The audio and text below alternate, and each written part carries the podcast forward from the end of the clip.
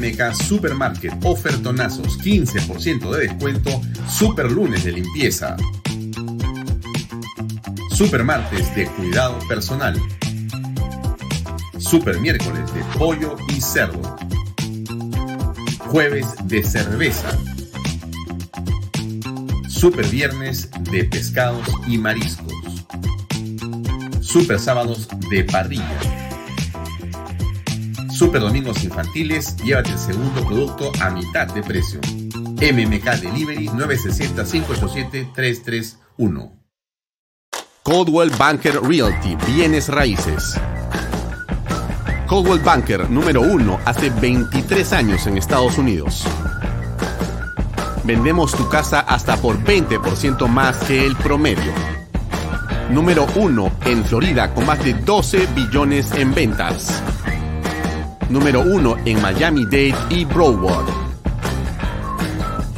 Jimena Preye, 305-904-0631. Coldwell Banker Realty. Somos especialistas en transporte de carga regular, transporte de concentrado de mineral. También transportamos material y residuos peligrosos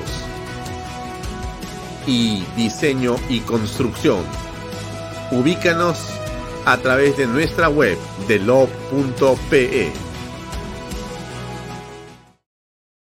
¿Qué tal amigos? ¿Cómo están? Muy buenas tardes. Mi nombre es Alfonso Valle Herrera, como todos los días, aquí en Vaya Talks por Canal B, el canal del Bicentenario. Bien, mucho que comentar. Hay muchas cosas interesantes para el día de hoy en Vaya Talks. Le recomiendo que se acomode bien en su asiento para que pueda disfrutar los siguientes 90 minutos de diversos contenidos, diversa información que estoy seguro le van a poner, digamos, al día con lo que está pasando en nuestra patria. Déjeme, en primer lugar, em, invitarlos a que este día nos acompañen para conversar también eh, a Hugo Guerra y Luis Benavente van a estar con nosotros. Son dos comunicadores de mucha experiencia y de mucha trayectoria y hemos considerado muy interesante poder eh, compartir con ellos el análisis de hoy. Eh, ambos van a empezar a, estar con nosotros a las 7 de la noche, van a entrar en unos 28 minutos para conversar, tanto Lucho Benavente como Hugo Guerra. Insisto, ambos tienen mucha experiencia y en estos casos me parece central que podamos eh, escuchar eh, no mi opinión, sino la opinión de expertos que estoy seguro van a complementar los puntos de vista que usted puede tener, van a ayudarle a tener una mejor eh, perspectiva de las cosas. Por eso es que eh, nos pareció tan oportuno contar con la presencia de Hugo Guerra y de Luis Benavente para el día de hoy.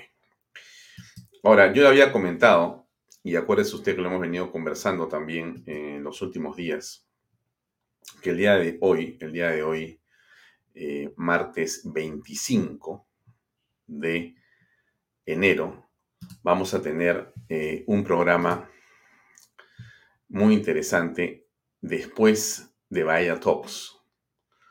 Como diría el congresista Carlos Anderson, Bahía Talks, como nos dijo ayer, eh, en un acento realmente muy bonito y muy elegante. Bueno, entonces Hoy tenemos, después de Bahía Talks, un programa muy eh, importante que yo les había comentado y pongo la imagen aquí. Tiene que ver con este conversatorio que ha eh, ideado y que surge por iniciativa de la periodista Carla Calle. Eh, Carla Calle es una comunicadora con mucha experiencia y ella ha estado siguiendo el caso García y nos invitó a poder eh, ser eh, el día de hoy moderadores en este conversatorio donde van a estar presentes cuatro personas. El doctor Jorge del Castillo, el doctor Mauricio Muller, el doctor Luis González Posada y el doctor Humberto Abanto. Son cuatro abogados y cuatro personas que han tenido eh, una relación, algunos muy estrecha, con Alan García Pérez pero los cuatro tienen perspectivas sobre lo que vamos a conversar en torno a los mil días de la muerte de Alan García Pérez. Eso será hoy día a las 8 de la noche. Este programa, Vaya Talks, hoy día termina a las 7.50 aproximadamente. 7.50 de la noche y eh, yo le invito a que usted se mantenga conectada o conectado a eh, los diferentes eh, canales de Canal B para poder ver em, el especial Mil días sin justicia, que también se va a transmitir por las redes sociales de expreso.com y expreso.tv. O sea, vamos a estar conectados a Expreso de manera eh, continua, no solamente el programa Vaya Talks, que normalmente está conectado de seis y media a 8 de la noche, sino también de 8 hasta las 9 o 9 y cuarto, 9 y 20, la hora que termine este conversatorio, porque hoy ya también queremos ver, por si acaso todos, lo que pasa a las 10 de la noche con la segunda parte de la entrevista del periodista Fernando de Rincón, que, de CNN, que tuvo ayer una interesantísima presentación de Pedro Castillo. Vamos a, hablar hoy día in extenso de ese tema. De hecho, tenemos eh, por lo menos cinco clips o cinco bytes o cinco segmentos que hemos tomado de la entrevista para comentarlos con nuestros invitados.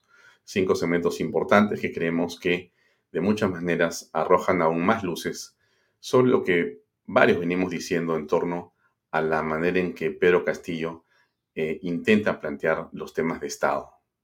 De eso vamos a conversar, por supuesto, el día de hoy con nuestros eh, invitados. Déjenme ponerle el video del evento de hoy eh, a las 8 de la noche para que simplemente le haga a usted un recordaris. Ahí va.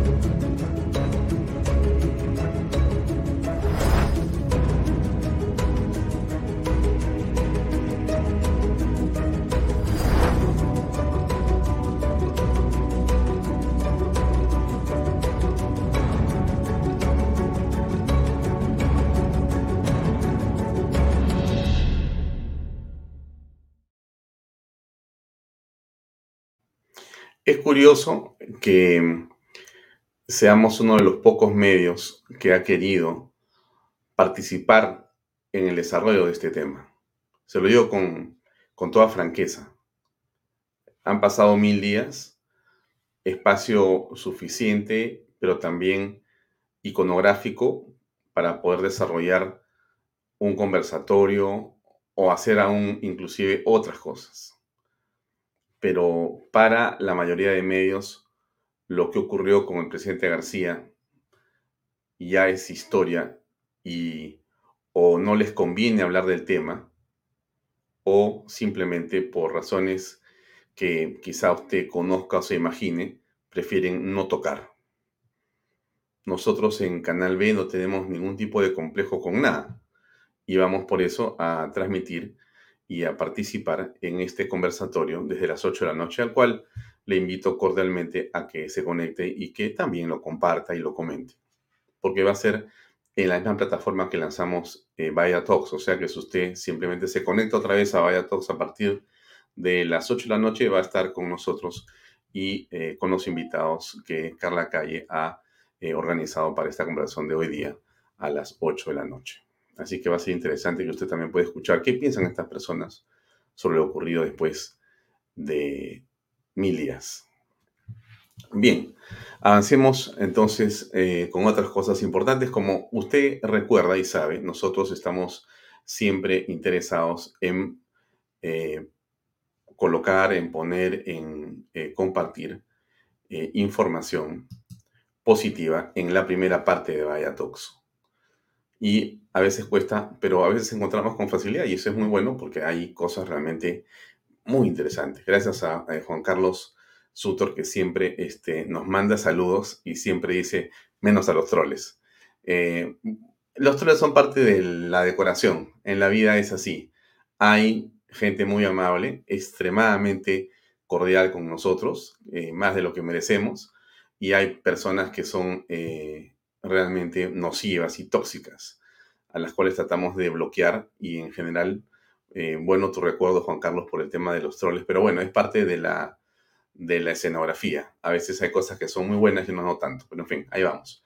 Pero le estaba diciendo que siempre nosotros queremos en el programa tener noticias que sean interesantes, importantes y que podamos compartir con ustedes para que tengamos otras perspectivas o visiones de lo que pasa en el país, ¿no es cierto?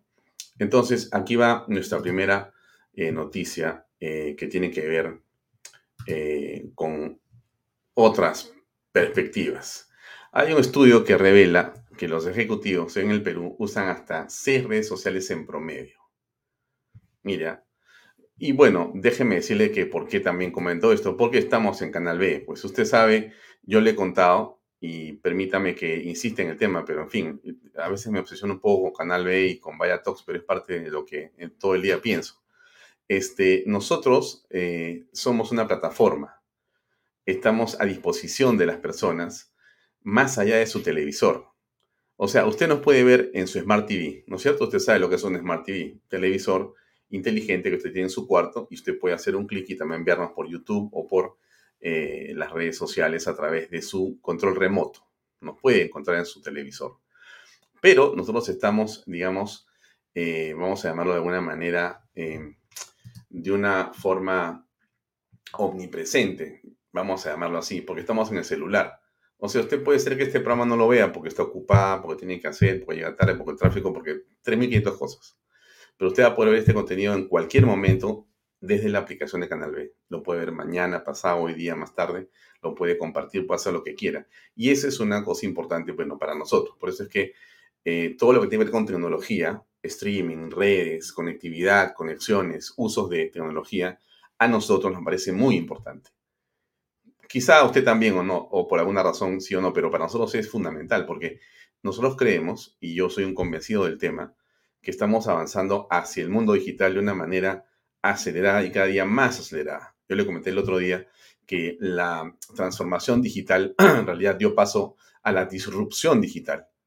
La transformación dio paso a la disrupción digital porque el COVID hizo que esto fuera algo eh, obligatorio, sin lo cual es imposible casi vivir. Usted lo ha experimentado en la casa, en el trabajo, en la educación y en casi todo orden de cosas. El COVID aceleró todos los procesos. Eso es algo muy importante que no hay que perder. Entonces, mi noticia del día de hoy, que está ahí, este estudio revela de una manera importante lo que está pasando. ¿No es cierto?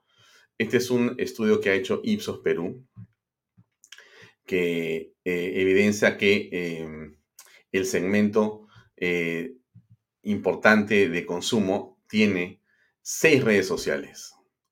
Miren, 85% usa Facebook, 72% YouTube, 72% LinkedIn, 64% Instagram, 48% Twitter y apenas 27%, 27% TikTok. ¿Mm? Después de las redes sociales que se configuran como una manera práctica de obtener información al alcance de un clic, los siguientes medios de consumidores eh, más, más consumidos por los ejecutivos son las web de noticias, donde estamos nosotros. Después está la televisión por cable y la televisión nacional, pero ya eso es pues lo último, ¿no? Jurassic Park, como decimos nosotros. En verdad, eso ya es eh, la última rueda del coche. Lo digo con todo respeto, es una, es una metáfora, tampoco quiero maletear a nadie, pero la realidad es que eh, las personas están con el teléfono celular mmm, más que con nada en sus vidas y nosotros estamos en el celular de las personas. En cuanto al streaming de video, las plataformas más empleadas para ver series y películas son Netflix, YouTube, Disney, Prime Video, Movistar, Facebook, etc. Y donde la gente ve el streaming de música, en Spotify, YouTube, Apple Music, lugares al que usted también puede encontrar este, Talks, porque como usted sabe, si usted entra en la aplicación de Canal B y entra al botón de Talks, ahí encuentra cómo conectarse a los podcasts todos los días.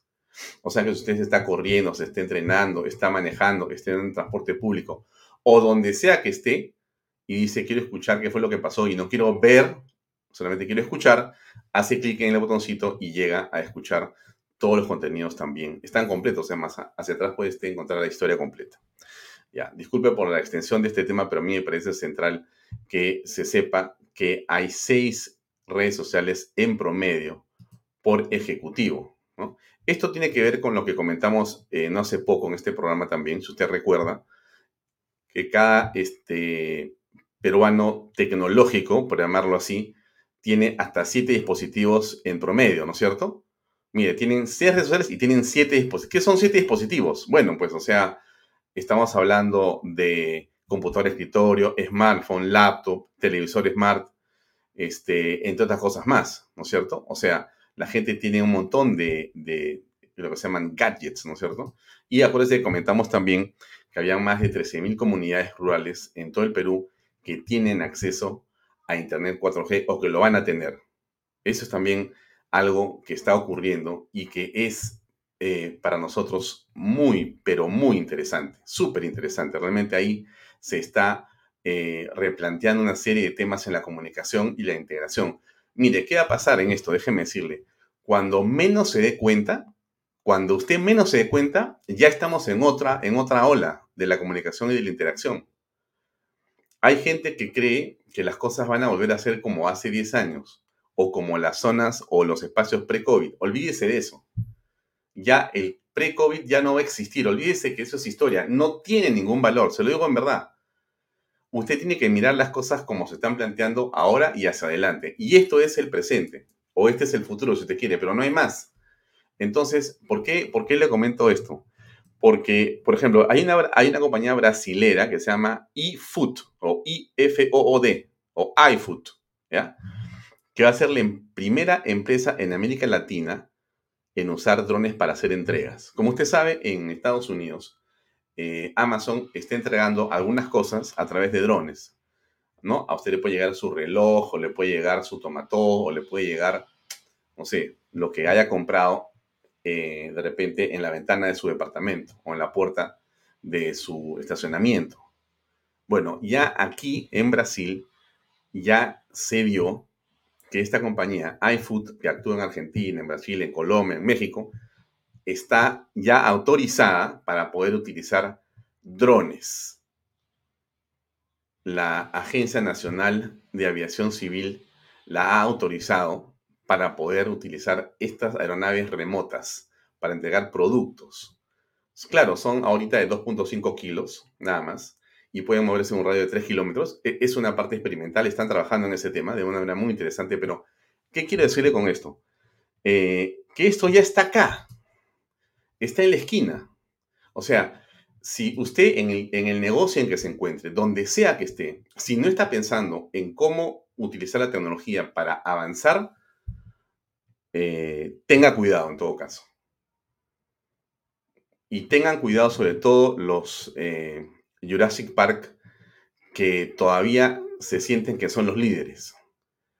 Porque en cualquier momento los chiquitos vamos a roncar de otra manera porque tenemos costos más pequeños, somos más rápidos y llegamos con más eficiencia al mismo lugar que los grandotes. Así que este, yo creo que estamos en un momento de mucha felicidad tecnológica, a pesar de todos los problemas que hay. Mire que todos tenemos problemas, todos hemos sufrido con la pandemia, hemos tenido pérdida de familiares y ha sido doloroso para muchos y para muchos sí es un trauma todavía hoy. Y, y se recuperan o no se recuperan. Pero dentro de toda esa desolación que inclusive trae un gobierno como el de Pedro Castillo, hay luces de esperanza que yo creo que siempre hay que mirar y que no, no, podíamos estar eh, en un programa hecho íntegramente con tecnología si no habláramos del optimismo que nos provoca que usted se pueda conectar, por ejemplo, que usted nos pueda compartir, que nosotros seamos lo que podemos ser gracias a que hay personas que nos están viendo en este momento y que son capaces de ponerle like y clic y comentar y hacer que todo se multiplique. No estoy vendiendo Canal Vea, estoy diciendo lo que está pasando en verdad. Y eso es algo cierto, se lo digo así. Está pasando esto en el mundo a una gran velocidad. La pregunta que le hago yo a usted es, ¿usted dónde está parado o parada? ¿Qué parte de la tecnología está utilizando para potenciar sus relaciones? Ojo, ¿ah? ¿ah? Entel Perú, una compañía nacional de comunicación y de Internet, continúa con una expansión de 5G en todo el país. 5G, 5G. Ya no le hablo de algo eh, que pasa en China o que pasa en Estados Unidos, le hablo aquí en el Perú. Eh, hay una eh, interesante expansión a 5G que está ocurriendo en el Perú en este momento en manos de esta compañía, Entel Perú, quizá de otras. Yo solamente estoy chapando la noticia de Entel, no porque los conozca los de sino porque la he encontrado y me parece importante, al margen de la empresa, el hecho de que esta compañía eh, está en una expansión en Ancash, Lambayeque, La Libertad, eh, en el Callao, en Ica, en Tacna. y eso es algo que creo que puede transformar y puede ayudar en lo que estamos diciendo. Em, ha hecho una inversión de 130 millones de dólares para poder ampliar esa red. Pero más allá de cuánto haya o no invertido, las posibilidades que tiene el 5G son fantásticas, fantásticas. Otro día, no hoy porque no va a haber tiempo, ya vamos a empezar la entrevista en un ratito, se pasa el tiempo volando. Voy a hablarles del 5G, en verdad. Voy a hacer un especial mejor sobre 5G, porque a mí me apasionan estas cosas. De chiquito me ha gustado. Y el 5G nos pone en otro level. Se lo digo en verdad nos pone en, las, ciudades que tengan 5G pueden hacer cosas que no imaginamos todavía, pero hay que mostrarles qué cosas a ustedes. Y así que si ustedes o está cerca de un político o está cerca de una autoridad y usted conoce qué pasa con el 5G o tiene capacidad de influir en el tema o quiere hablar del tema, podemos conversarlo aquí, encantado de la vida, pero ese es un asunto de una potencia fantástica, ¿no? el 5G, que es la velocidad de Internet eh, más importante en este momento, permite cosas que usted ni se imagina ahora. Eso va a ocurrir o está ocurriendo. La pregunta que hay que hacernos es, ¿estamos preparados? ¿Estamos preparados? Esa es una pregunta que tenemos que ver cómo la respondemos, porque sin duda es un tema, es un tema fundamental. Bien, dejo este tema tan bonito que me encanta para hablar de otra cosa que también es eh, importante. Cambiamos un poco la tónica, pero así es eh, este programa, pues tenemos que hablar de las cosas que no nos alegran tanto, no nos entusiasman tanto, pero que también pueden ser oportunidades, depende de cómo lo veamos. Nuestra patria, nuestro querido país, ha caído 11 puestos en el ranking internacional de percepción de la corrupción. Hay un ranking mundial que hace eh, Transparencia Internacional. Perú tenía un puesto terminado y ha descendido. Ha descendido. Estamos ahora, digamos, en el puesto 16 en América Latina. En el mundo en el 180. Perdón, en el mundo estamos en el 105, perdón de 180 y en América Latina estamos en el 16 de 32. ¿Por qué estamos así? ¿Por qué estamos así? Eh, a ver, los principales hechos que han, digamos, perjudicado o han traído como consecuencia el bajón que hemos tenido está evidentemente en los casos conocidos, los dinámicos del centro, el vacunagate, las primeras designaciones de Pedro Castillo, las reuniones secretas de Zarratea y Breña, etcétera, ¿no? dicho esto, dicho esto, este, este, este mm, ranking se hizo hasta septiembre, octubre del año pasado, cuando no estaba todavía en ese eh, análisis eh, lo, lo, ocurrido con eh, Pedro Perú y los demás devaneos presidenciales, que el presidente dice que son sospechas. Bueno, en fin, ese es otro tema. Entonces, bueno, es una noticia que no es tan buena, y que no es buena, pero que también es una oportunidad. ¿Cómo podemos hacer para cambiar esto? Creo que el presidente no está, eh, digamos, eh, entonado en estos temas, que no sé si, si, si habrá leído este asunto, pero estamos, eh, digamos, por acción u omisión de su parte, estamos también en esta situación de la caída del ranking internacional de percepción de corrupción. Y eso no nos hace bien. no nos hace bien, porque deberíamos estar como está Nueva Zelanda, que está entre el primer lugar, u otros países cercanos. ¿Por qué? Si todos somos seres humanos, todos tenemos leyes, todos vivimos en esta sociedad moderna. ¿Por qué hay unos que son súper corruptos y otros no son tan corruptos? ¿Qué cosa es la diferencia? Y de repente hay que hacer un programa sobre eso, para tratar de encontrar cuáles son, digamos, las razones eh, que gatillan el hecho que la corrupción se multiplique como se multiplica en el Perú, casi por todo lugar. Casi no existe una actividad donde no haya corrupción de por medio. Y eso es, bueno, ¿qué más está decirle, no? Lamentable por todos lados, pero eso es cierto. Pero tenemos que preguntarnos, ¿por qué somos un país tan corrupto? ¿Y quién nos puede ayudar a dilucidar esto? ¿Cómo podemos salir de este entrampamiento en el que durante tanto tiempo nos mantenemos? Y no es un gobierno, no es solamente Pedro Castillo y todas las sospechas sumamente documentadas que existen en torno a sus actividades. Es también el anterior y el anterior y el anterior y el anterior y el anterior y, entonces entramos en eh, una serie de digamos, eh, círculos viciosos que no terminamos por, por resolver o por desterrar de la patria. ¿Por qué? ¿Por qué si este eh, país que tanto queremos, el Perú, tiene todo, tiene todo, y ahora encima sobra plata en el Estado? Porque se cae, como digo yo, casi pues de los árboles el dinero. Y va a seguir habiendo dinero en el Perú. ¿Por qué es que no podemos trabajar en función del orden, de la ley, ¿Por qué no tenemos más principios presentes, más virtudes eh, de una manera habitual en la conducta? ¿Qué es lo que nos falta? ¿Dónde fallamos? ¿Dónde fallamos? Es una pregunta que hay que respondernos. Yo no tengo la respuesta para nada. Tengo teorías y, en fin, cuando uno estudia cosas, se llena la cabeza de ideas y pensamientos y cree, como creo yo, que la práctica de las virtudes puede ser un camino para solucionar estas cosas. Pero ese es otro tema. Más allá de eso, les sigo diciendo que hay que resolver este problema. Y quizá el, gran, la gran tarea de todos nosotros sea cómo poder hacer que esto no siga siendo un signo del Perú, un signo del Perú, un símbolo del Perú.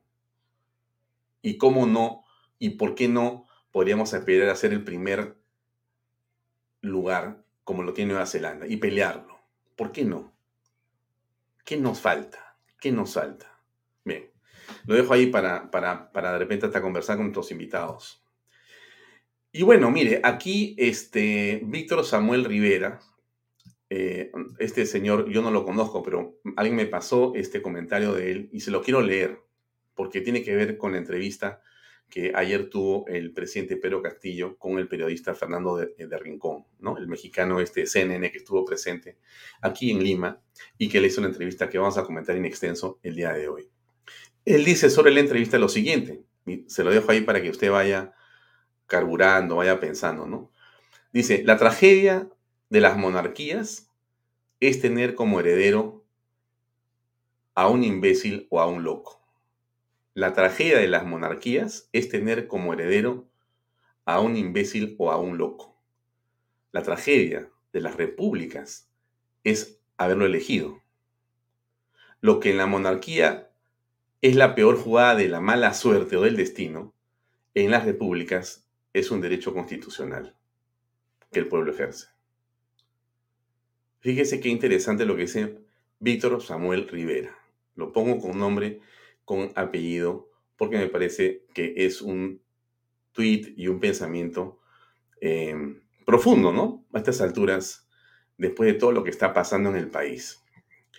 Aquí el titular es, ah, yo no sé cómo ser presidente, yo llegué aquí por mandato del pueblo. Eso dijo Pedro Castillo ayer, entre otras cosas. Tenemos eh, a los medios en general que han eh, consignado el día de hoy en sus carátulas las diferentes frases de Pedro Castillo dichas en algunos casos de manera eh, sorprendente para algunos, durante la entrevista de quizá, no sé, 40 minutos o 43 minutos que tuvo con el periodista Fernando de Rincón. Hoy día, a las 10 de la noche, para que sepa usted y no se olvide, va a estar nuevamente Pedro Castillo con el periodista CNN porque falta la segunda parte de la entrevista.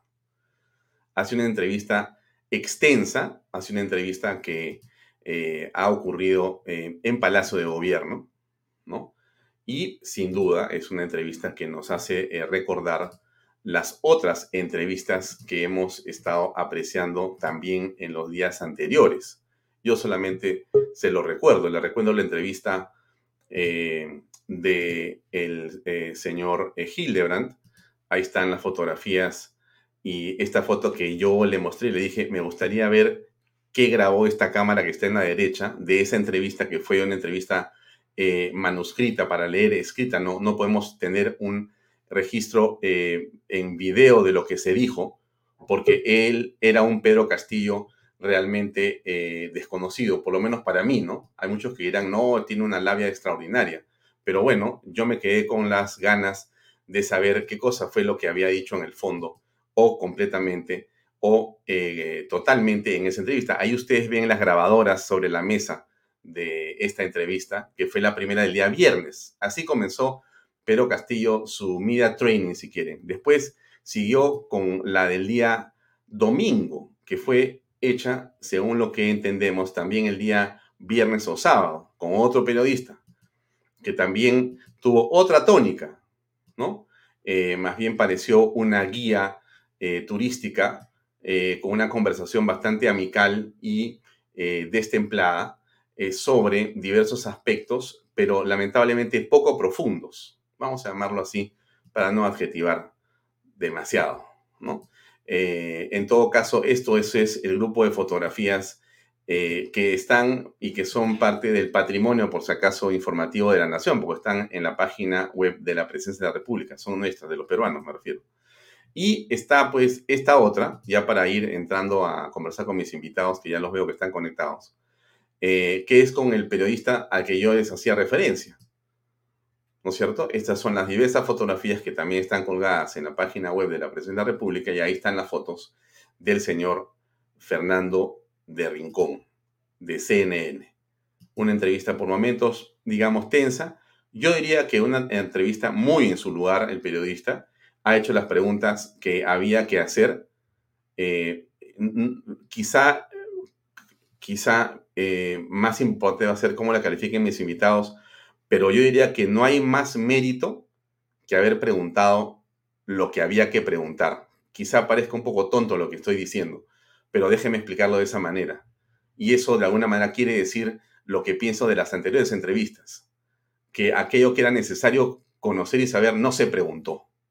Y aquí lo que ha habido es una lista de cosas que eran lo que había que hacer.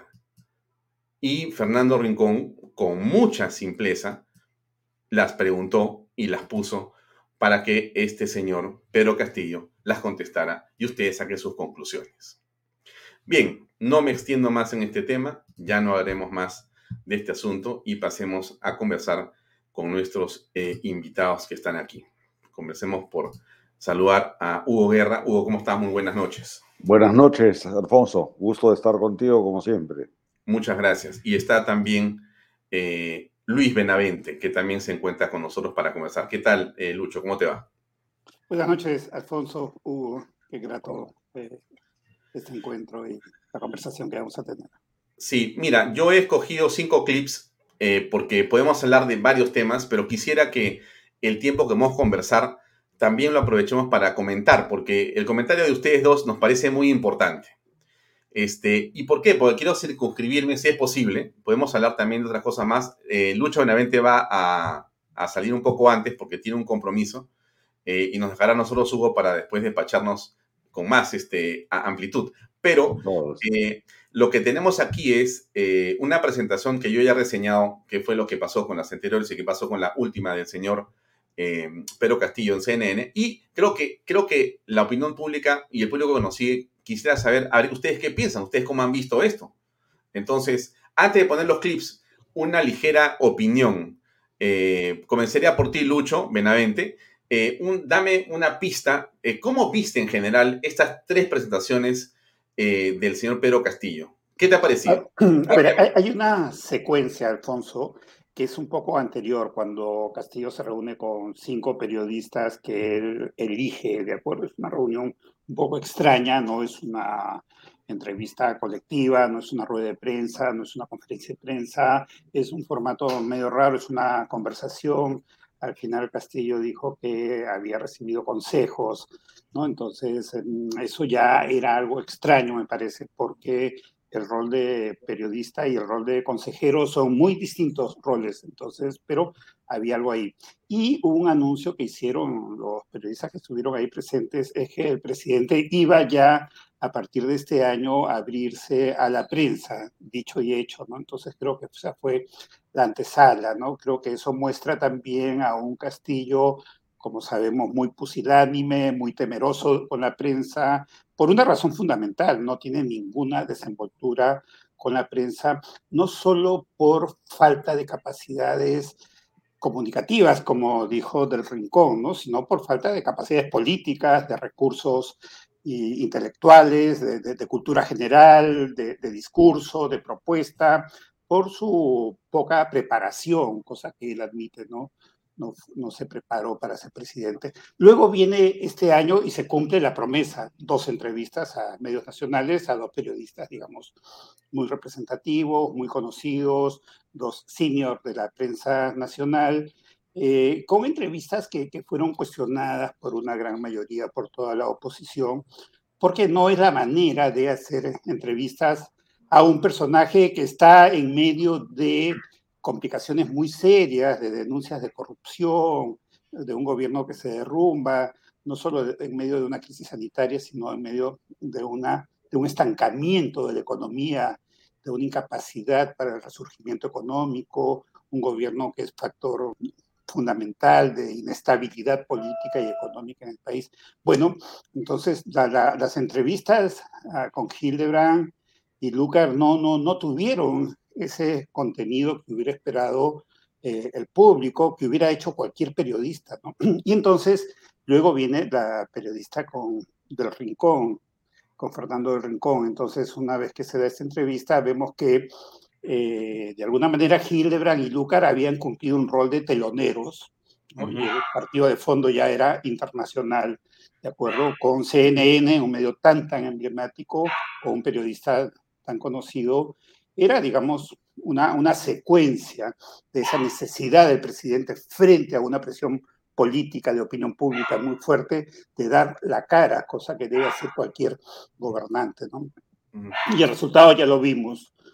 Un presidente no solo con falta de capacidad comunicativa, sino con falta de capacidad política, que reconoce que no está preparado para gobernar, que el entrevistador le dice, pero el Perú no puede ser su escuela para que se aprenda a gobernar yo diría al margen mientras nos vamos al hoyo, ¿no? En ese contexto tenemos un presidente con ganas de comunicarse y con la incapacidad de comunicar eh, en medio de una complicación muy grande. Y eso es algo muy, muy importante, el, control, el contacto con la prensa, la relación con la prensa, que en el fondo no es con la prensa, la prensa es una intermediaria entre los políticos y la sociedad. Entonces es un intermediario entre el Estado, el presidente y la opinión pública, la ciudadanía, es algo fundamental, ¿no? Porque él responde en un momento dado, sí, sí, sí, yo converso con los niños, converso, converso con los gobernadores, quería un poco mm, mimetizarse en medio de otro tipo de conversaciones, ¿no? Bueno, ahora yo creo que el presidente no va a estar con muchas ganas de seguir hablando con la prensa o hablará con una prensa más ah, obsecuente con él. Sí. Eh, eh, Hugo, ¿tú consideras que ya, digamos, el presidente tiene el dedito arriba o, digamos, la estrellita en la frente como para decir, bien, presidente, usted ya dio tres entrevistas, dos a dos instituciones del periodismo nacional y una tercera a CNN. Nadie se puede quejar. ¿Te parece que eso ya lo pasó como vaya el presidente de la República? De ninguna manera, de ninguna manera pero quiero explicarme eh, por qué creo que el señor Castillo nos debe muchas explicaciones.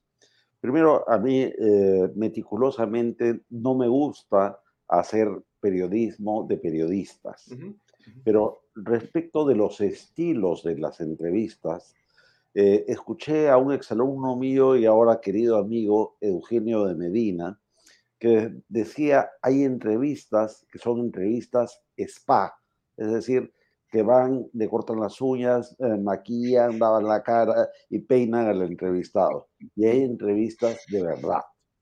Creo que con eso eh, dejamos zanjadas las diferencias. En lo que ha hecho el señor Fernando del Rincón, no hay un arte mayor, pero sí hay mucha honestidad del trabajo periodístico, porque ha contribuido a lo que debe hacerse en una entrevista, presentar y desnudar al personaje.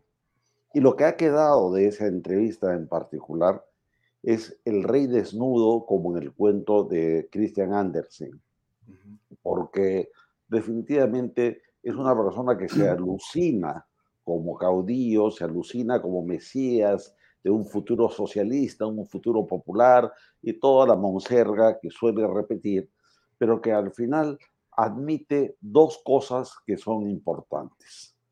Primera, que nunca estuvo capacitado y que aún no está capacitado para ejercer la presidencia de la República. Por lo tanto, como me preguntaba ahora en una columna en el diario Expreso, nos corresponde a los peruanos decir, ¿y entonces acaso nosotros somos las cobayas, los ratones de laboratorio para que el Señor experimente con nosotros? De hecho, no hay nada más deshonesto no hay nada más corrupto que aceptar un cargo para el que uno no está capacitado, particularmente en la administración pública. Y la otra gran verdad que nos ha dejado el eh, señor Castillo, y por eso la importancia en lo que va de la entrevista, porque entiendo que esta noche va a haber una segunda parte, y esa segunda parte creo que va a ser más demoledora. Pero en lo que vamos viendo de la entrevista con CNN, el señor Castillo eh, se muestra con un cinismo colosal. Quiere eh, cogernos de bobos, eh, quiere suponer que los peruanos no tenemos medio dedo de frente, niega las evidencias de la corrupción en la, salita de Breña, el pasaje Zapatea, niega incluso conocer a la señora Carmen López, quien nada menos que le ofrece un agasajo por cumpleaños de su hija. Yo, que tengo hijas y tengo nietas, no permitiría que un extraño, un desconocido, les haga una fiesta en mi casa sin conocimiento de sus padres y sin autorización mía. Eh, creo que ningún ciudadano lo haría, ninguna persona de bien. Pero peor todavía, esta tarde, hace unos minutos, ha salido a la luz un registro nuevo de visitantes eh, de Palacio de Gobierno. Es de fecha eh, de agosto del 2021, eh, a los pocos días de haber asumido el mando, que registra claramente como visitante a Carmen López, de quién, del señor presidente Pedro Castillo Terrones. Por lo tanto, pues, concluyendo en la pregunta que tú me haces, yo creo que podrá haber hecho la finta de pasar por el spa periodístico y de enfrentarse a alguien más serio, pero de ninguna manera ha cumplido con lo que es exigible en un gobernante, la transparencia de sus acciones, porque administra el destino, el patrimonio, la vida de todos los peruanos. Bien, eh, permítame pasar a una brevísima pausa de 10 segundos de comercial y enseguida quiero ponerles uno a uno cada clip, cada segmento, para que ustedes lo puedan comentar. Son clips de más o menos minuto y medio, así que este, ponemos cada uno y lo comentamos porque me parece importante, sobre todo para gente que nos escucha. Permiso un segundo. ¿ah? Bien amigos, esto es algo que tienen que hacer. Invierta en terrenos en Paracas con los portales ubicados a solo 25 minutos del aeropuerto de Pisco y ahora a muy poco tiempo de Lima por la nueva autopista. Por eso los terrenos Aquí se revalorizan rápidamente. Regístrese y aproveche las ofertas en línea. Ahí está la web, losportales.com.p. Y no se olvide de PBM Plus, proteínas, vitaminas y minerales, ahora también con HMB, vainilla y chocolate. Recuerde que puede comprarlo en boticas y farmacias a nivel nacional. Ahí está la web, PBM Plus. Bien, comencemos con el primer eh, segmento. Ahí va es eh, como la herramienta para, para el presidente, para el Congreso, para los poderes que ocupan los Así es, yo creo que así como se hace camino del andar, la política también se, tiene que desarrollar en su mismo proceso, en su mismo camino. Es que, es que no puede llegar, eh, presidente, y se lo pregunto porque lo, he escuchado en muchas entrevistas eh, recientes, excusarse diciendo que eh, ha aprendido y que viene aprendiendo y que ya aprendió. Y yo le digo, oiga. No, no, este eso no quiere decir que voy a terminar mi gobierno aprendiendo. Yo creo que ya basta de eso. y, qué bien, yo, yo, yo, saludo estos espacios para que... O sea, el, Perú no es su escuela para aprender a ser presidente. Va a seguir siendo mi escuela. Muy bien. Por favor, Lucho, adelante con tu comentario. A ver, como decía Hugo, el presidente se ha desnudado y eh, eh, eso sería bueno, ¿no? Porque eso es transparencia, desnudarse transparencia. Pero es que no se ha puesto ni siquiera una hojita de parra para dando muestras que no tiene ningún pudor. A ver, si uno va al médico, ese médico se tuvo que preparar para atenderte. Tú no vas a ir a un médico que va a aprender cuidando tu salud. Y eso pasa con cualquier profesional y con cualquier técnico. Si tú llamas al gafitero a tu casa para que haga un trabajo, no va a aprender, tiene que saberlo. Entonces, eh, sí, el presidente ha sido demasiado transparente, no ha tenido ningún pudor en mostrarse como una persona incapaz para gobernar. Pero la entrevista también creo que muestra, eh, desnuda también a un buen sector de la prensa nacional. Comentario que podríamos ampliar luego, Alfonso. ¿Qué opinas, Hugo? ¿Qué te ha parecido esta posición del presidente que dice, bueno, yo estoy aprendiendo con el Perú, esta es la escuela? Eh, Alfonso, eh, yo te invitaría cordialmente, lo mismo Galucho, eh, a quien admiro y quiero tanto, que revisáramos juntos una película famosa de Cantinflas, El señor profesor. El lenguaje es idéntico. Dice lo que no dice porque trató de decir lo que quiso decir. En el fondo es un farsante. No es que esté aprendiendo algo es que está buscando justificaciones para su desgobierno, para su incapacidad, pero peor todavía, para planes que no son transparentados. Porque todo lo que está ocurriendo ahora en la economía, en la política internacional, en, eh, el copamiento de la administración del Estado, no es eh, producto del azar o una casualidad. Todo esto sí tiene una planificación detrás que es hacer un modelo revolucionario, chueco, retorcido, eh, con improvisaciones y demás, pero a eso no se llama aprendizaje. Esa es una etiqueta que debemos desechar, además de que no es éticamente admisible. A ver, escuchemos el siguiente segmento, por favor. Lo dice bien, pueden decir lo que sea, pero no hay un registro. Esta gente sí, ¿por qué mete esta gente? Hay una tendencia de su parte atraer a estos personajes a su gabinete, a su círculo cercano. ¿Por qué? Son gente, son gente que juraron no para hacer lo que hicieron. Son gente que juraron conmigo pero, pero para, para hacer un bien por el país. que huela terrorismo en Perú debería estar lejos de la presidencia, ¿no? Por supuesto, yo, yo, fui, yo, yo soy una persona convencida y he luchado contra el terrorismo como rondero y la sigo haciendo. Y como presidente voy a seguir batallando en contra del terrorismo. Voy a seguir batallando, voy a seguir batallando y voy a seguir luchando para que no solamente ese terrorismo de antaño, sino el terrorismo que, se presente, ¿no? Y, ese, y esa lucha no le permitiría vincularse con gente que hay sospecha.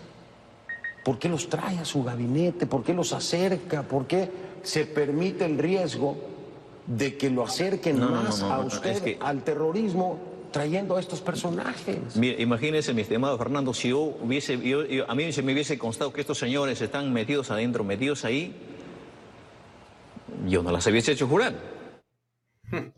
Mira, sabía. ¿Qué opinan? Son gente, dice, son gente que juró, no que juraron, que está mal dicho, son gente que juró no para hacer lo que hicieron. Realmente uno quisiera ver las cosas de una manera con mayor tranquilidad, pero es que es de un cinismo increíble. Él sabía que Bellido estaba con un proceso fiscal por o con un juicio por apología al terrorismo sabía que Beja fue terrorista, se junta con un montón de terroristas y los hace jurar no para que hagan lo que luego harían. Realmente es una burla a los peruanos, es una ofensa total a la inteligencia de los peruanos. Yo creo que con esto ya queda comprobado que el presidente es totalmente consciente de lo que hace y flota, navega con un rostro de ingenuo que, que fabrica para engañarnos a todos los peruanos, ¿no? Creo que la entrevista lo ha desenmascarado totalmente. Eh, y por otro lado, pues ese tonito mexicano de Rincón hablando con Castillo, entonces realmente parece que es una entrevista a Cantinflas, ¿no? Con todo el respeto que merecería Cantinflas. Eh, Hugo, ¿a ti te parece que el presidente esgrime un argumento cuando dice yo no sabía y si hubiera sabido nunca los hubiera llamado? No, eh, no podemos aceptar una respuesta de ese calibre, porque eso es una farsantería de marca mayor.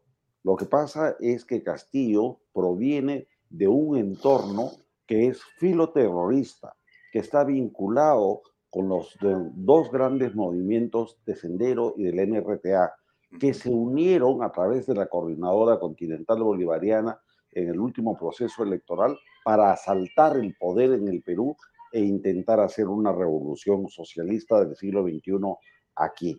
Lo que dice ahora no solamente es una mentira, sino que los abogados diríamos que miente con alevosía, nocturnidad y ventaja, porque no se puede imaginar a un jefe de Estado, y el título le queda grande, que no indague por los antecedentes personales, policiales del equipo que va a seleccionar para su gabinete ministerial. Yo estoy seguro que cualquier persona de nosotros que modestamente podemos contratar a un personal doméstico, los pasamos por 20 filtros hasta de psicología eh, antes de contratarlos. ¿Y cómo es posible que no haya filtros eh, para ser ministros de Estado?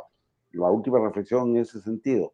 ¿Y cómo es que a pesar de todos los, vamos a suponer, comillas, errores cometidos, persiste en el hecho gravísimo, último, de haber convocado al señor Daniel Salaverri sabiendo que no tenía los requisitos legales mínimos exigibles para el cargo en Perú Petro. O sea, Castillo es un farsante. Escuchemos, por favor. A ver. Presunta interferencia en ascensos de las Fuerzas Armadas. Hoy eh, el diario Comercio también trae una presunta interferencia, pero en la Policía Nacional, en donde lo estarían involucrando, ¿no? Eh, por eso digo presuntas. Eh, ministros cuestionados. 20 mil dólares encontrados en, uno de los baños del Palacio, no sé si está aquí cerca, pero aquí en Palacio, 20 mil dólares al señor Pacheco. reuniones clandestinas, dicen, presuntas, en Breña, esa es otra. Licitación sospechosa de Petroperú 60% de desaprobación según Ipsos. Un intento de vacancia por incapacidad moral permanente fallido. Presuntos vínculos con el Movadef, que es el brazo político de Sendero Luminoso, entre otras cosas. Y cuando yo leo todo esto le pregunto, ¿usted se ve terminando su mandato? ¿Usted, cree que va a Usted lo ha dicho, son sospechas. Pero en seis meses, presidente, esto es demasiado, en seis meses. Han pasado cosas horribles durante 200 años, mi estimado Fernando. Pues, y ahora yo no voy a venir, eh, el pueblo quiere que remedie lo que, se, lo que no se hizo en 200 años, que no dejen gobernar a un maestro. Soy el primer presidente rural en el país, yo conozco el interior del país y a veces se me quiere poner lo que usted está diciendo, cosas para tapar las cosas que no se hicieron y no se, no se ventilaron en su época. Yo no soy responsable de lo que se acaba de decir, es, todo son especulaciones. La, la realidad y la verdad es, van a salir a la luz y la digo al pueblo y acá me dirijo al pueblo y al mundo entero de que yo no he venido a fallarle a mi patria. Yo no he venido a hacer lo que, lo, que se dice. Y ya es el momento de que eh, me voy, eh, tengo, estoy en la obligación por el respeto al país, de, eh, de, desenmascarar todo lo que se ha dicho. Eh, usted, usted dice que, ya, voy a entrar en detalle con todo esto, pero usted me dice que todo esto que le acabo de leer, eh, todos los presuntos, porque tengo que decirlo como presuntos. Son presuntos. interferencia de ascenso de Fuerzas Armadas. Nunca intervienen en eso. todas estas cosas en seis meses, ¿cómo logra un presidente acumularlas, aunque sean, aunque sean presuntos? ¿Cómo lo logra? Usted me dice 200 años, sí. Yo he visto estos problemas, la dimensión, y se lo pregunto, la dimensión de este tipo de problemas en un gobierno de dos años. Dos años. Pero en seis meses acumular todo eso, aunque sean presuntos, Pero, es eh, grave. yo lo voy a ver por el otro lado, que si hay sospechas de esto, para mí, créame que para mí es una posibilidad de hacerme entender o, verme como un gobierno que no soy uno más de los que han venido a, este país a, conducir su destino.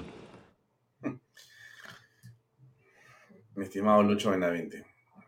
Bueno, yo creo que eh, el presidente Castillo ya de una manera flagrante, diría, después de esta entrevista, demuestra que está incapacitado moralmente y de manera permanente para gobernar. Creo que la vacancia es un proyecto de la oposición que va tomando fuerza, ¿no? Y creo que con esta entrevista el presidente ha hecho evidente su incapacidad moral, mintiendo de esta manera al Perú, con la manera tan cínica como ha respondido, incapaz de aceptar una culpa, diciendo que no sabía lo que todo el mundo sabía y no se enteraba lo que pasaba con su hija el día de su cumpleaños y cosas que ya llegan a, un terreno inverosímil realmente, ¿no? Creo que eh, esta entrevista es eh, incapacidad, es flagrancia de incapacidad moral, para mm. resumirla. Ahora, eh, Hugo, antes de pasarte la palabra, mira, Teresa Loureiro dice soluciones. Me gustaría saber, Alfonso, ¿qué solución dan tus invitados? ¿No? Estamos comentándolo ¿Hay alguna manera de... Me entiendo que la solución es, bueno, ¿cómo salimos del señor Pedro Castillo? ¿Cómo se soluciona este problema? Es un gobernante que está sentado constitucionalmente y que si no hay los votos, no se le puede sacar legalmente por la vacancia, se le puede pedir que renuncie, pero no lo va a hacer. O sea que puede quedarse Castillo hasta el 26, por lo menos. ¿Hay alguna solución? Eh, mira, Alfonso, eh, creo que en parte Lucho Benavente ya nos acaba de dar la respuesta. Cuando Fernando del Rincón le pregunta a Castillo, ¿cree usted que va a llegar hasta el 2026 a terminar su mandato? Eh, Castillo obviamente dice sí, pero no necesariamente va a ser así. ¿Por qué no necesariamente? Porque la democracia tiene una serie de mecanismos constitucionales para defenderse de las villanías, de las corrupciones y de los asaltos al poder. Y como ha dicho Lucho Benavente, ya en la sola declaración que está haciendo ahora la prensa internacional es una prueba más de eh, demostración de su capacidad eh, moral para gobernar. Y esto podría ser eh, adjuntado, como tú decías, y es parte del acervo del patrimonio nacional, la entrevista, podrá ser adjuntado para un segundo trámite de vacancia presidencial. Pero en la misma entrevista, además, seguramente lo vamos a ver a continuación, es, eh, según la selección que tú hayas hecho, eh, se habla de los problemas internos del partido de gobierno. Ese es el segundo factor que va a conducir a la caída de este régimen, la implosión, es decir, la pérdida de las estructuras que sostienen la precaria estabilidad que tiene Castillo. La tercera fuerza va a ser lo que tú mismo, Alfonso, estás haciendo, lo que creo que estamos haciendo desde el ámbito mediático, la fiscalización pública, porque mientras más acumulemos pruebas, mm. más difícil va a ser que se sostenga, eh, por mucho que haya llegado a ser designado presidente en medio de un proceso carente de legitimidad. Y el otro factor va a ser indudablemente de que el propio Congreso ya está cambiando su posición.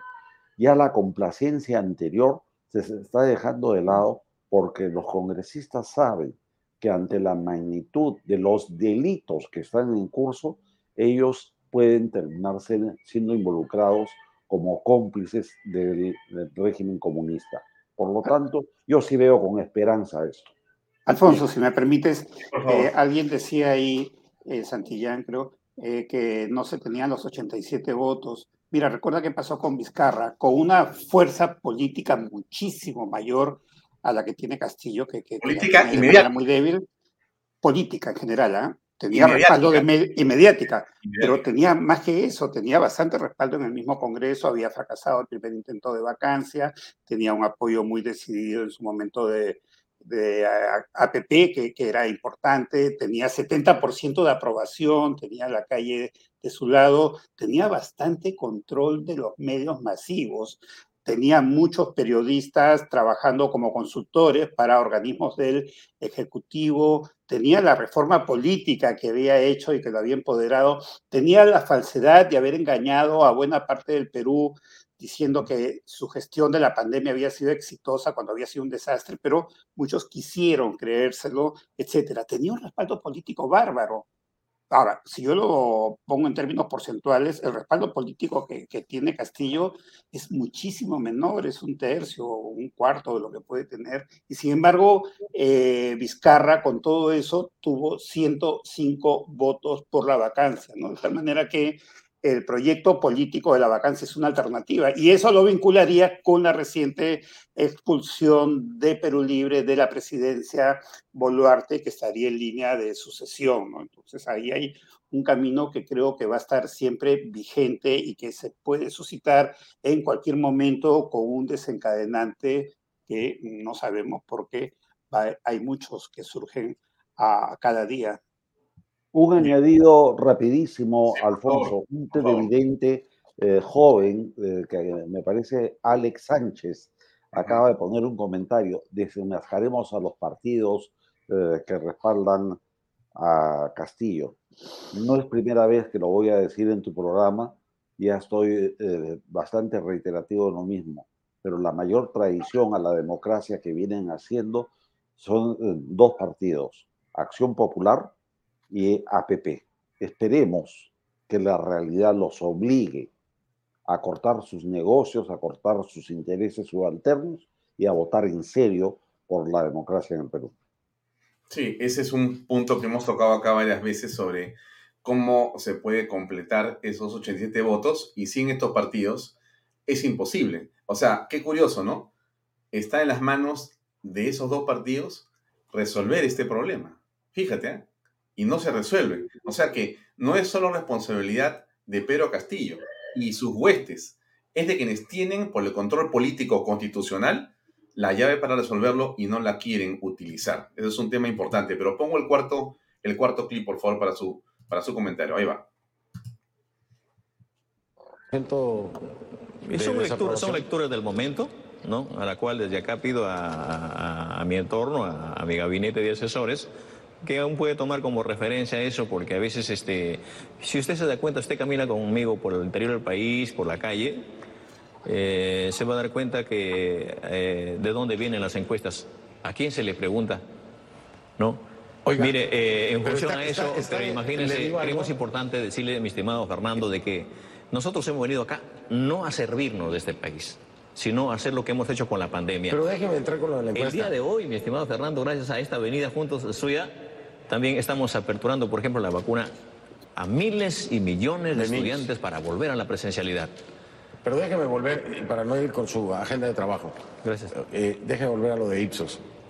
Ese 60% que usted dice es lectura del momento, Ipsos eh, no la desacredite, eh, presidente, la encuesta, porque esa es la encuesta que le dio también como ganador. No la estoy desacreditando. así de, así de, dice usted que es una lectura del momento. Es, tan acertado lo que ha tenido Ipsos que lo dio a usted como ganador. Cuando muchos decían que no era posible, lo dio como ganador en la segunda vuelta por arriba de Keiko.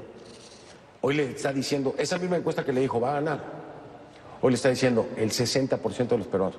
Oiga, si aunque fueran el 60% de Lima, es gravísimo tener un 60% en seis meses. Es decir, acumula 10% mensual de desaprobación para llegar a un 60%. ¿Usted sabe lo que es eso? 10% mensual de desaprobación para llegar a un 60 en solo seis meses. Eh, ¿Le cuento si llega a 10? Si seguimos con esa matemática. No vamos a llegarla. Eh, yo, tengo otra, yo tengo otra lectura, otra realidad. bueno, a mí me da un poco de risa porque la simpleza del rincón es tremenda. Lucho Benavente, por favor, ¿qué opinas?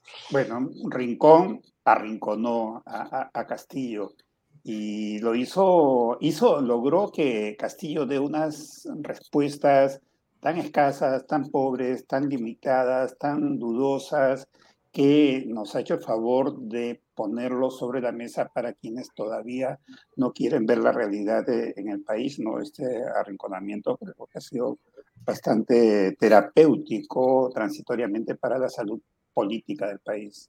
Es un paso adelante, creo. Por favor, Lucho. Eh, perdón, Hugo Guerra, adelante. Eh, bueno, acá el maestro eh, de la estadística es Lucho, verdaderamente, pero yo me atrevería simplemente a repensar algunas cifras. En la primera vuelta, Castillo, con la unión de todas las izquierdas, alcanzó 15% del electorado.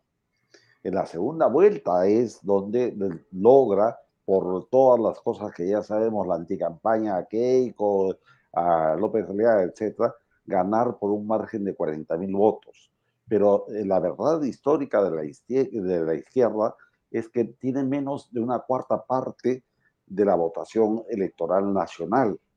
Por lo tanto, si en este momento eh, traspoláramos las encuestas, a, por ejemplo, a un referéndum, yo estoy absolutamente convencido de que el señor Castillo sería goleado de 100 contra 0 porque eh, todo el país votaría por su vacancia.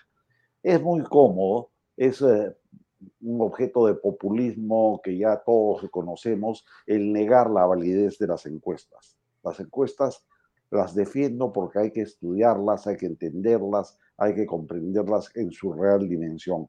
No son la piedra eh, filosofal sacra, pero tampoco son desdeñables. Y caer 10 puntos eh, porcentuales en cada mes significa que la tendencia se está acelerando y que esto ya va a ser insostenible dentro de muy poco tiempo.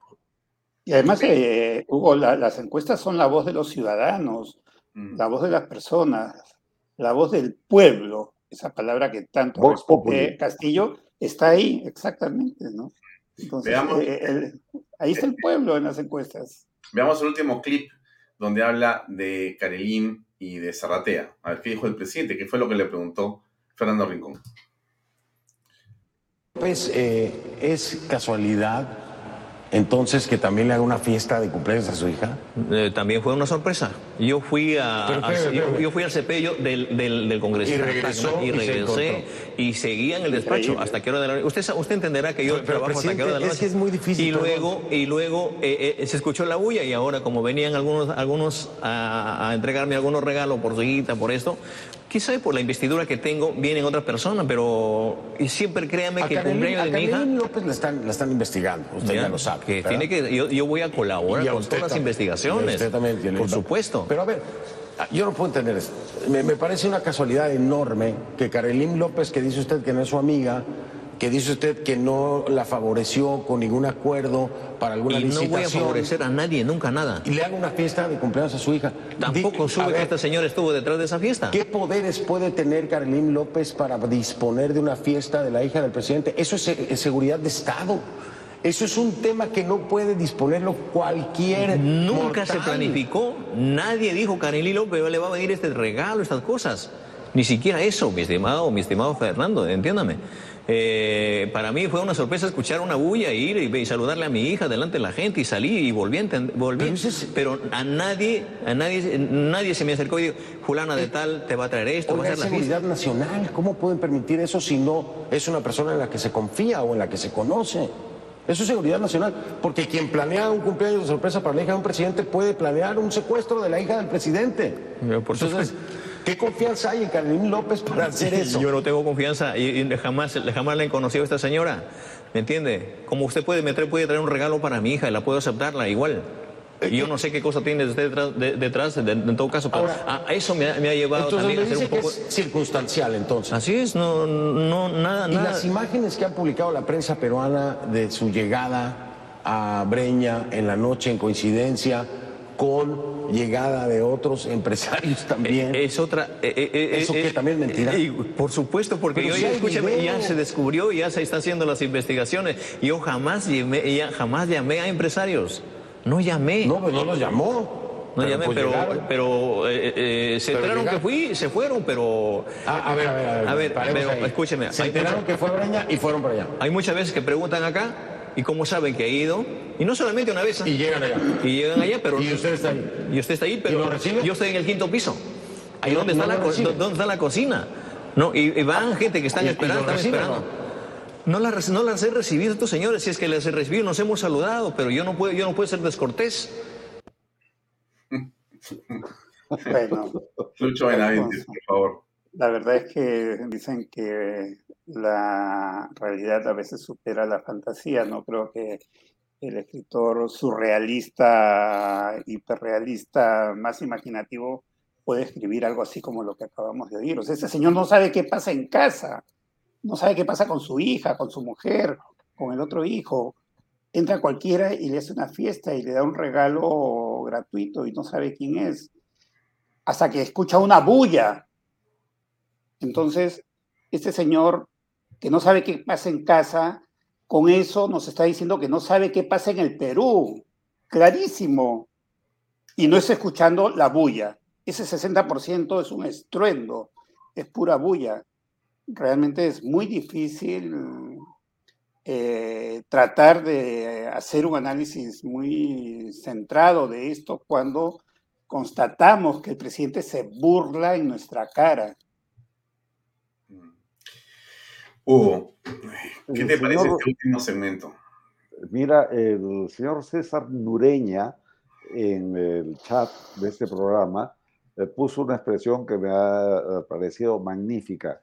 Dice recontra plop, ¿no? Y se ríe. Porque sí, pues, eh, al lagarto Vizcarra le decíamos que tiene cara de palo, porque decía cualquier barbaridad asumiéndola como cierta y con una solemnidad mayúscula. Este tipo lo que hace es tener una cara de jere, porque da rebote sobre lo mismo. Es de un cinismo colosal.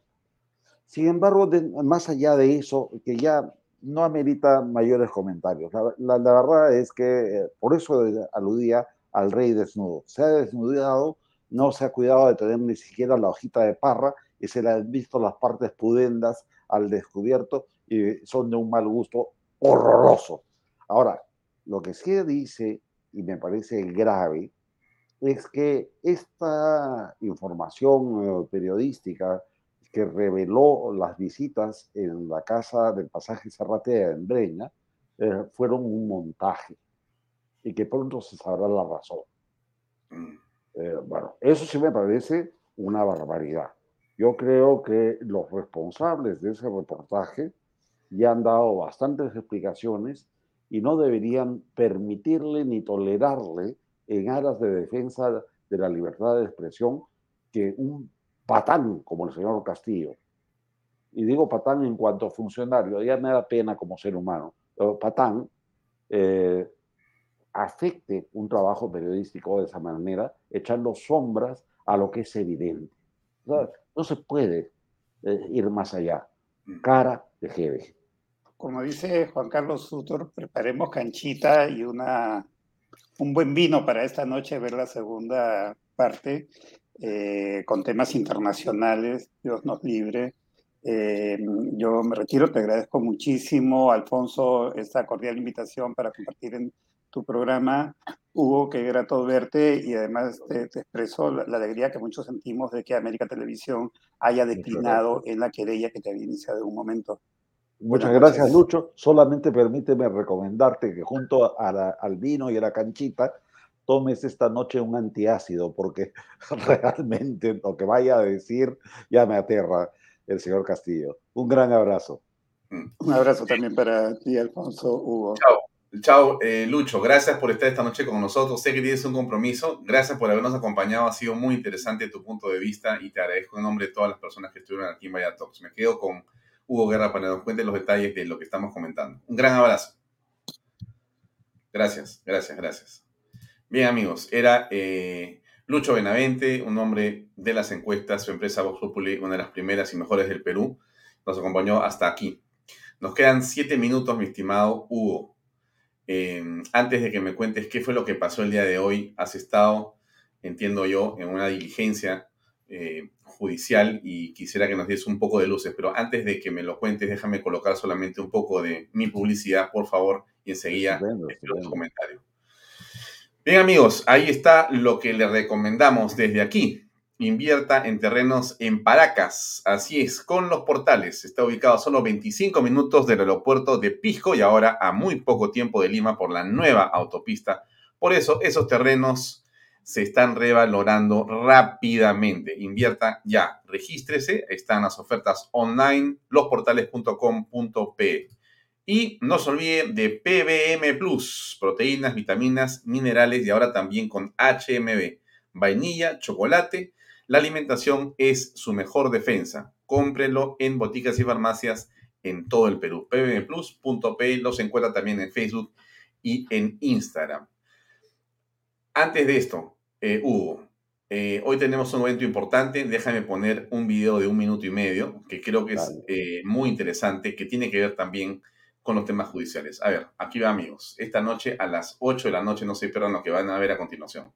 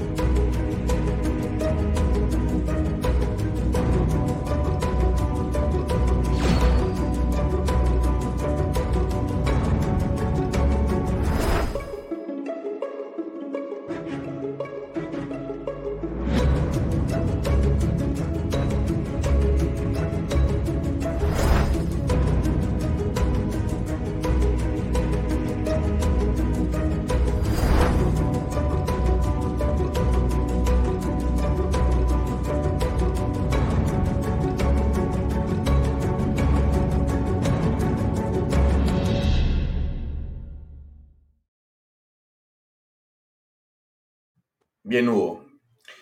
Cuéntanos qué fue lo que ocurrió el día de hoy, qué venía ocurriendo y por qué la libertad de expresión estuvo en peligro y qué es lo que ha, se ha consolidado. Antes, eh, permíteme felicitarte por organizar este conversatorio sobre los mil días sin justicia en el caso del expresidente Alan García. Expresidente y eh, a título personal, querido y respetado amigo lo que hicieron con él fue eh, cercarlo, fue eh, intentar eh, transgredir sus derechos humanos y someterlo a la vindicta pública de una manera inaceptable y lo llevaron a tomar una decisión que desde mi punto de vista fue sin duda trágica, pero honorable. Ya seguramente lo discutirán y lo expondrán tus ilustres invitados en adelante. Eh, respecto a lo que me preguntas eh, sobre el tema personal, eh, es de caballeros que cuando se logran ah, acuerdos uno no debe entrar en detalles. Sin embargo, por transparencia debo una explicación al público y a los amigos que han tenido la generosidad de apoyarme en esta causa. ¿De qué se trató? muy en resumen, el año 2016, eh, en los días previos a la segunda vuelta, la señora Clara Elvira Ospina, entonces eh, directora de un programa de televisión, eh, hizo un informe respecto a una presunta investigación de la DEA sobre presunto lavado de narcodólares entre Keiko Fujimori, un señor Joaquín Ramírez, que entiendo era su asesor, y no, no, yo no conozco a Keiko, tampoco al asesor, y eh, era dinero presuntamente del narcotráfico. En ese momento yo estaba, como hoy, eh, conversando en el panel de un programa en el Canal 5 de televisión, y cuando me alcanza el caso para comentarlo, digo, bueno, por la gravedad tratándose de una candidata presidencial, esto de inmediato debería ser alcanzado a la fiscalía, pero además eh, me preguntan, y como reportaje periodístico, eh, ¿qué te parece? que, bueno, desde mi experiencia, esto parece ser más un operativo político antes que eh, ser un trabajo de investigación periodística. De hecho, hasta ahora nunca han podido demostrar que haya habido ningún vínculo de Keiko Fujimori con el narcotráfico. La DEA ha negado en todos los extremos eh, que hubiera tenido alguna investigación sobre ese caso. Por lo cual se trató pues de lo que yo dije, de una maniobra para frustrar la elección de Keiko Fujimori y hacerla perder por más o menos 4.000 votos frente a Pedro Pablo Kuczynski. Esa es mi lectura. Y en el debate, el fragor eh, del intercambio eh, que vino luego, eh, desde el programa que tenía la señora Ospina, comenzaron a agredirme reiteradas veces, a descalificarme reiteradas veces. Yo reaccioné en Twitter y dije dos cosas de las que no me retracto, pero que ya no es objeto de eh, reiteración. Una, que no se trataba de, cuarto poder, sino poder de, de cuarta. Y segunda, que ese tipo de periodismo es periodismo basura. A partir de ahí se me creyó y se me eh, planteó una demanda eh, para dos años de prisión más el pago de una, comillas, reparación de 100 mil soles. El proceso, por el COVID y todas las cosas que ya conocemos, se fue prolongando hasta que finalmente hoy día fue la audiencia en la cual, eh, y esto tengo que reconocerlo particularmente a Gilberto Hume, el nuevo director uh, periodístico de América Televisión y de Canal N, eh, ha tenido el decoro y la posición de eh, retractarse, de desistirse en el proceso y en la pretensión, es decir, lo que equivale jurídicamente a disculparse y he quedado totalmente exonerado. Eh, lo relevante de esto, y agradezco el interés, no es eh, mi persona, porque finalmente lo que a mí me pueda ocurrir son los avatares de mi propio destino, sino que esto es parte de la lucha por la libertad de expresión y le devuelve coherencia al Grupo del Comercio que hace pocos días ha tenido eh, una posición muy importante de un editorial de primera página defendiendo justamente el punto de vista de que las querellas no deben ser penalizadas. O sea que agradezco eh, por el interés en este caso. Bien, Hugo. Eres un caballero, no necesitas ningún poder judicial que lo certifique. Basta con tus Así que te envío un gran saludo en nombre de todas las personas que estoy seguro te lo quieren dar virtualmente. Un gran abrazo y siempre a tus órdenes. Que te vaya muy bien y este programa es tuyo cuando quieras. Muchísimas gracias. Cuenta conmigo igualmente en defensa de la libertad de expresión y de la democracia. Gracias. Un gran abrazo, eh, Hugo. Hasta otra oportunidad. Muy amable. ¿eh? Gracias. Bien, amigos, eso es todo por hoy. No se olviden que esto viene a continuación. Mil días sin justicia. Un conversatorio sobre lo que pasó con Alan García hace tres años. Y mañana tenemos a Manolo Fernández para hablar del estado de la pandemia. Así es, acuérdense de Manolo Fernández, el hombre de la ivermectina. No lo puedo decir porque si no nos clausuran, pero es así. Lo dejo ahí hasta mañana. Nos vemos. Gracias por acompañarnos como siempre. A las 8 en punto seguimos y mañana a las 6 y media de la tarde. Adiós. Gracias. Dios mediante.